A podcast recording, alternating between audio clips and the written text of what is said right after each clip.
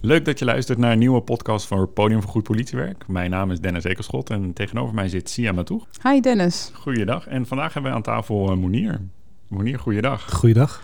Hey, en daarom gaan we, we, vandaag gaan we het hebben over het uh, politieonderwijs. Vandaar dat jij bij ons bent aangeschoven, Monier. Uh, zou je beginnen met jezelf voor te willen stellen? Ja, mijn naam is uh, Monier. En, ik ben 34 en ik ben docent aan de politieacademie in, in Rotterdam. En uh, wanneer ben je bij de politie gestart? Hoe ben je gestart? Hoe is je loopbaan uh, gelopen binnen deze mooie organisatie, uh? Nou, ik, ik ben ooit binnengekomen als stagiair binnen dit bedrijf. Uh, ik heb een jaartje stage gelopen op politiebureau Paardenveld bij de afdeling Bijzondere Wetten. Nou, toen heb ik de kans gehad om, om een tijdje bij verkeer te zitten. anderhalf jaar, omdat er toen nog geen opleidingsplekken waren. En van daaruit heb ik, ben ik de opleiding ingegaan. tien jaar op straat gezeten. En nog een klein jaartje bij de opsporing. En toen heb ik van mijn hobby mijn werk gemaakt. En ben ik het onderwijs ingegaan, want ik geef al nu bijna 14 jaar vrijwillige les. Voorlichting op mijn oude middelbare school. En uh, ja, dus ik heb eigenlijk van mijn, van mijn hobby mijn werk gemaakt. Mooi. Ja. En hoe heb je toen de tijd uh, je studie ervaren bij de academie? Dat heet toen volgens mij ook gewoon politieacademie, toch? Ja, ja zeker. Hè? Als, je de, de, als je politieagent wil worden, politieman of vrouw, dan, dan moet je naar de politieacademie. Ik heb gewoon de reguliere opleiding gevolgd. Uh.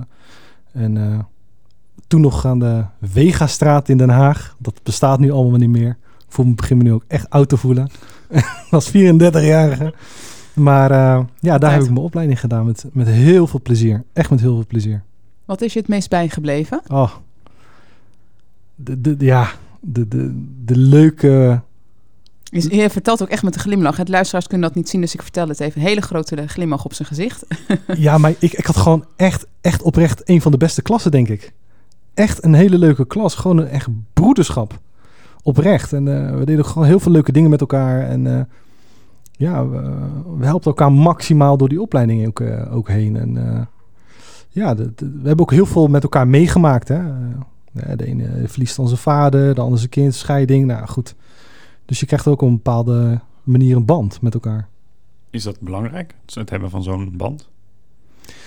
Ja, wel als je, denk ik, als je, vooral als je langdurig een, een, een opleiding ingaat, dan... Uh, kijk, die band die wordt automatisch wel gecreëerd. Hè? En natuurlijk zal je het met de ene beter kunnen vinden dan met de ander.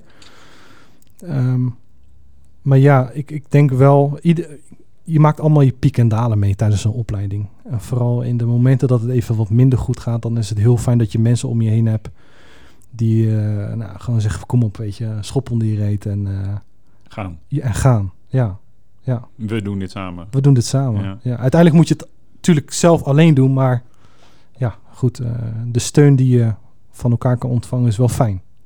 Dus ja. dat we het hebben over een familiecultuur binnen de politieorganisatie. Vaak uh, wordt dat negatief bestempeld, maar ik hoor je ook zeggen, hij is ook gewoon enorm positief.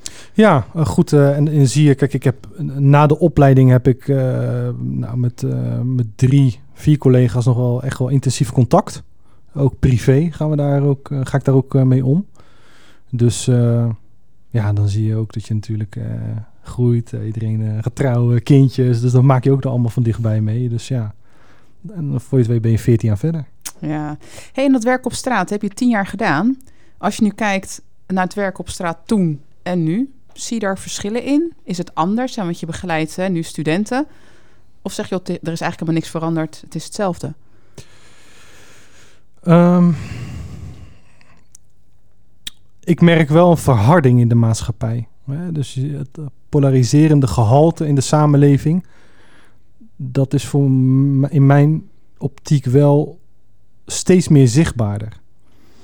Um, natuurlijk had je toen ook gewoon je incidenten, maar het lijkt nu wel alsof we continu die lat gaan verleggen. Hè?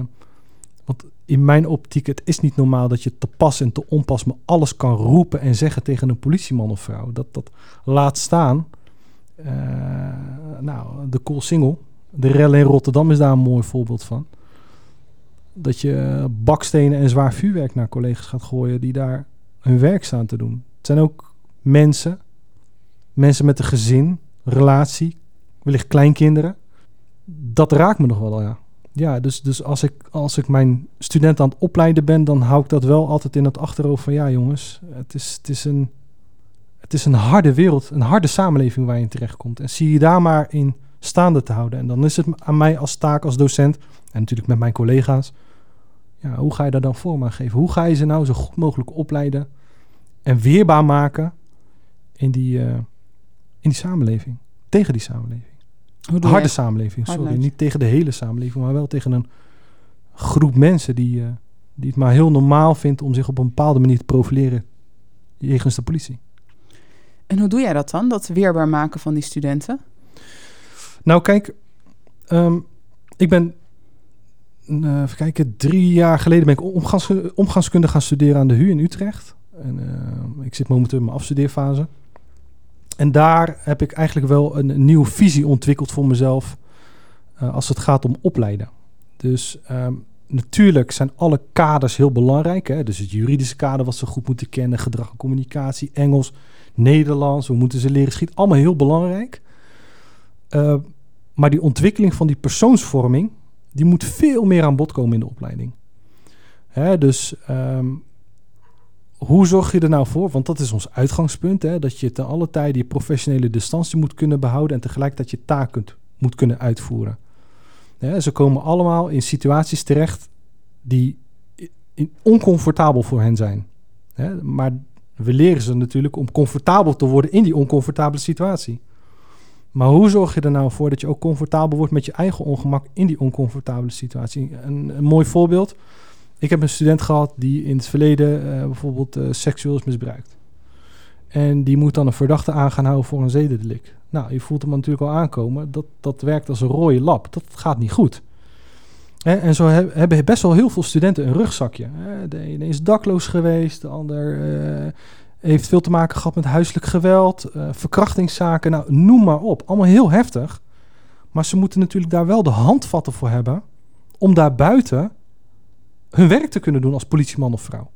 En vaak zie je dan wel op het moment dat situaties heel herkenbaar voor ze worden, ja, dan, dan, dan heb je natuurlijk een grotere kans dat je uh, misschien wel doorslaat.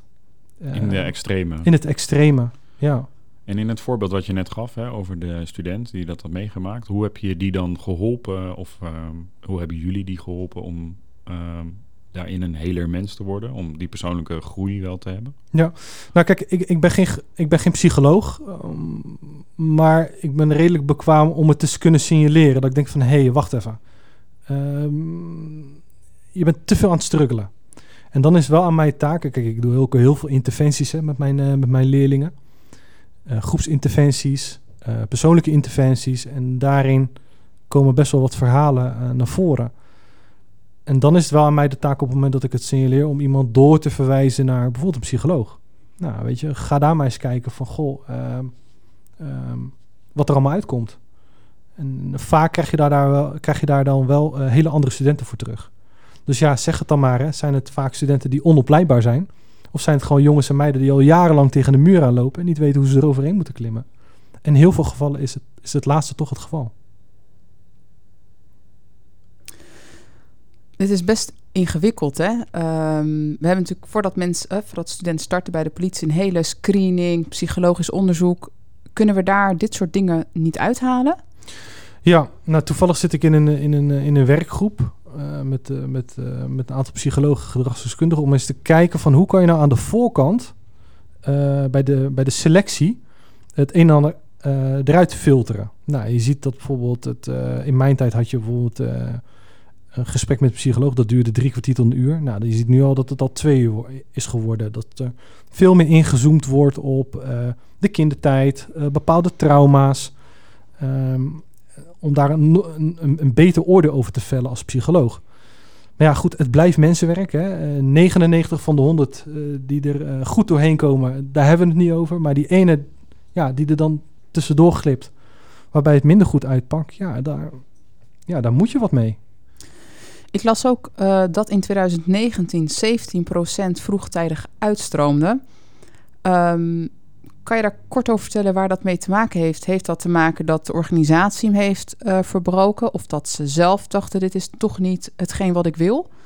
Nee, daar kan ik persoonlijk geen eenduidig antwoord op geven. Want um, soms, soms zeggen studenten van, nou weet je, het, het past toch echt niet bij mij. Uh, En wat is dat dan? Het past niet bij mij. Het werk, het werk op straat.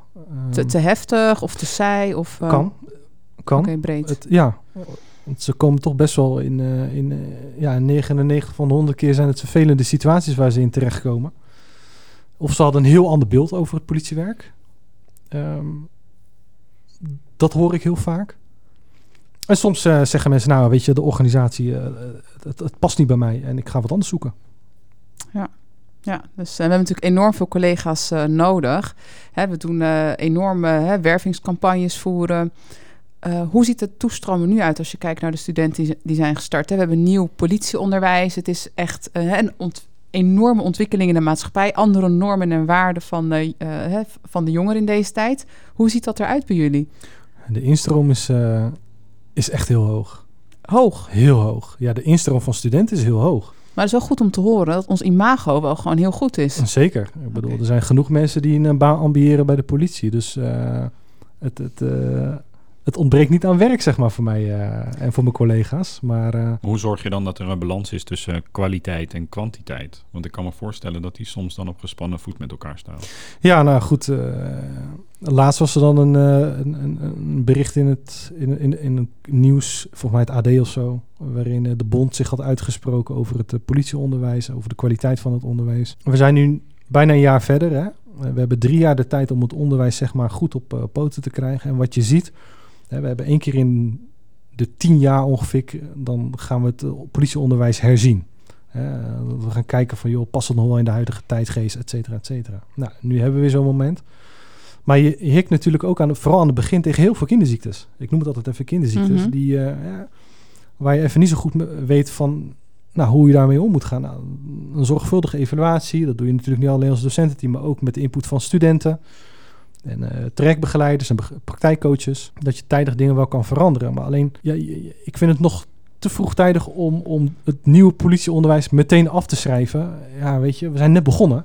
Even voor de luisteraars. We zijn in 2021 gestart met eh, nieuw politieonderwijs. Wat is het verschil met vorig en nieuwe voor degene die het nog niet, eh, nog niet kent? Ja, het PO21 ehm, is, eh, is de student veel meer zelfsturend daarin. Hè? Dus ehm, voorheen was ik als docent, nou, ik noem maar wat, les 1 tot en met 20, die bereidde ik voor. En mijn studenten wisten precies, daar beginnen we en daar eindigen. Nu heeft de student wel iets meer autonomie. Ehm, dus de student bepaalt zijn eigen pad. En eh, we hebben allemaal een, een eindnormering waar ze aan moeten voldoen.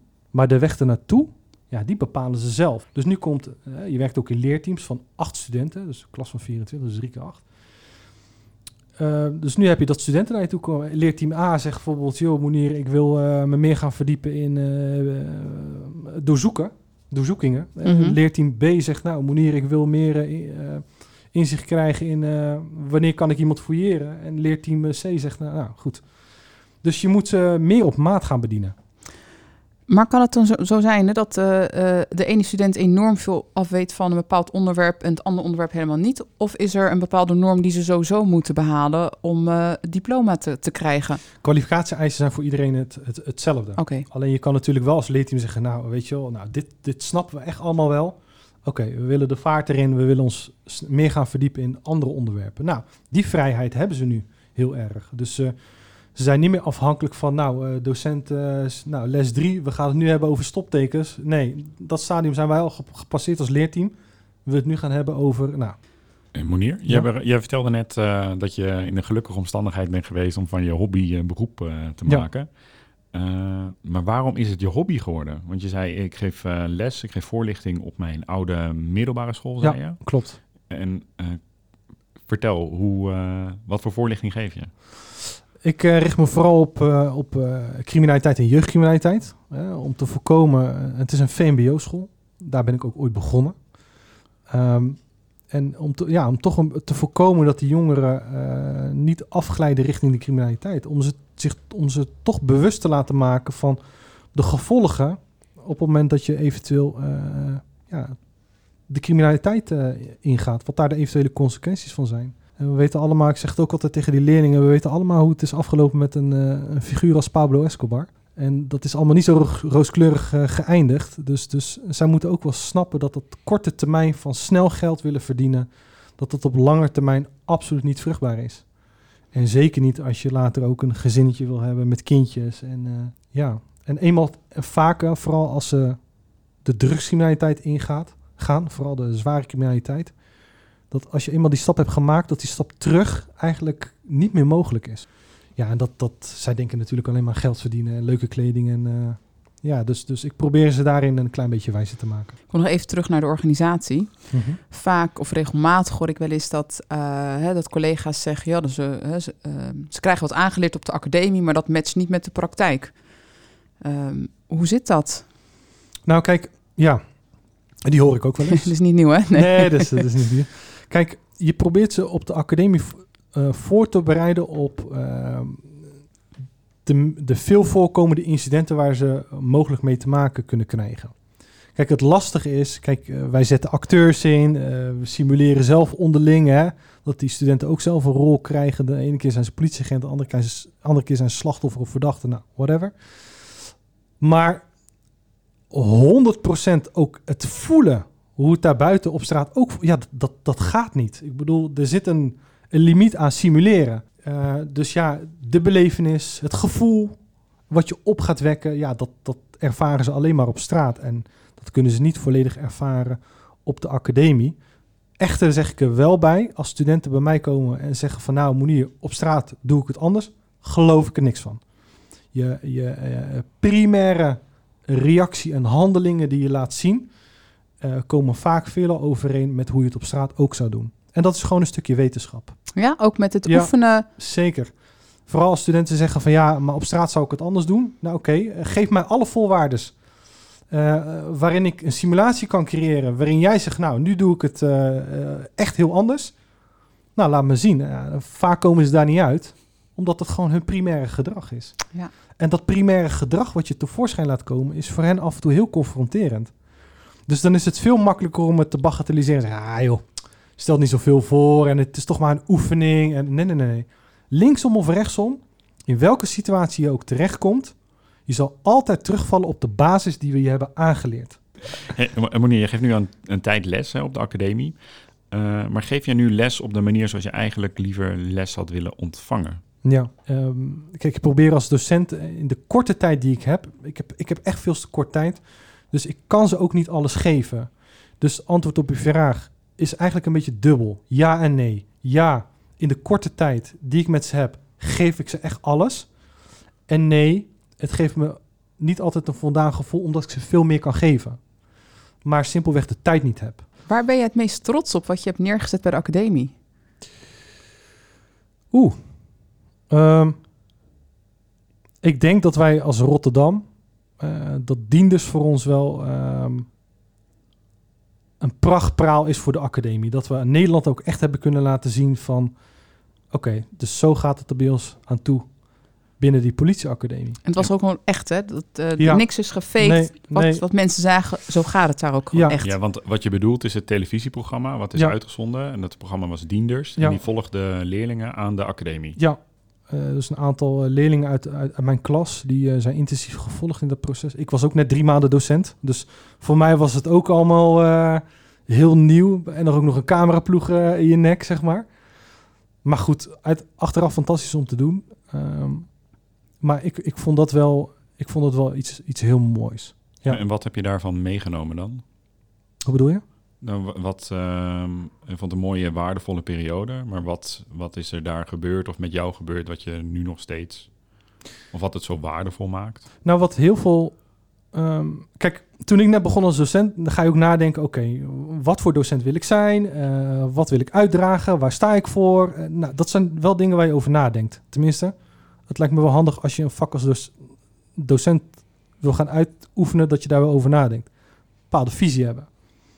Maar als je de, de documentaire hebt gezien, dan zie je ook dat ik best wel veel groepsinterventies heb gedaan. Heel veel in groepen praten. Mijn studenten zeiden altijd gekscherend, Monier, we gaan toch niet weer een dokter veel gesprek uh, houden? Ik zeg, nou jongens, ik zeg, als er niks te bespreken uh, valt, dan zijn we ook snel klaar. Ja goed, de langste sessie heeft toch echt wel zes uur geduurd. Dus uh, voor een klas die predikt dat er niet zoveel aan de hand is, hebben ze nog best wel veel te vertellen. Maar daar zie je ook wel echt wel dat, dat, uh, dat soms de, um, de ware aard van de mens af en toe naar boven komt. En dat bedoel ik hem echt niet in negatieve zin, maar dat je wel een kijkje in de ziel krijgt van je, van je eigen leerlingen. Heel dankbaar dat ze dat vertrouwen gunnen. Ehm, maar ze leren dan ook, oké, ik moet erop vertrouwen dat het echt goed gaat komen. Want ze stellen zich heel kwetsbaar op. Maar dat ze ook voldoende handvatten krijgen om daarmee om te gaan. Want daar draait het uiteindelijk om. Als zij straks op straat zijn, dan ben ik er niet. Dan, dan kunnen ze niet leunen op een klasgenootje of een... Nee, dan sta je daar zelf. Ja. Je moet het helemaal zelf zien te roeien. Te rooien. Ik zeg altijd tegen mijn studenten, de academie is één groot laboratorium waar je in terechtkomt. En ga maar eens experimenteren in dat laboratorium. Wat past nou wel bij mij, wat niet. Dus niet alleen vanuit je hoedanigheid als, als professional, als toekomstige politieman of vrouw, maar vooral ook zeker in je persoonlijke ontwikkeling. Dus ga daar ook maar eens een keer mee stoeien. En Hm. zeven keer vallen, acht keer opstaan. Mooi. Wat is je, eh, je droom nog voor de toekomst bij de academie? Poeh, dat weet ik niet. Ah. Dat weet ik. Mijn missie is nu voorlopig om, eh, om wat meer draagvlak te creëren voor die persoon, eh, persoonsvorming. Omdat ik daar echt oprecht in geloof. En eh, omdat ik ook echt progressie zie bij studenten die ook vooruitkomen. En die daar, eh, ja, ik wil niet zeggen beter mens, maar Heler mens. ja, misschien wel, ja. Hele mens. wel Mooi. Ja. Ja. Dus dat is voorlopig nu even mijn missie. Hey, Monier, mochten de luisteraars nog vragen hebben voor jou of meer willen weten, hoe zouden ze jou eh, kunnen bereiken? En via jullie. Via ons. Mooi. Duidelijk. Laten we daarmee afsluiten. En. Monier, dankjewel voor je bijdrage vandaag. Fijn Ja, dat je hier was. dankjewel, Ja. eh, Meneer, Graag dank je. gedaan. Eh, dus eh, aan de luisteraars, wil je reageren op deze uitzending? eh, neem contact op met CM of met, eh, met mij, met Dennis Ekerschot. En volgende week zijn we met een nieuwe aflevering Podium voor Goed Politiewerk. Dankjewel voor het luisteren.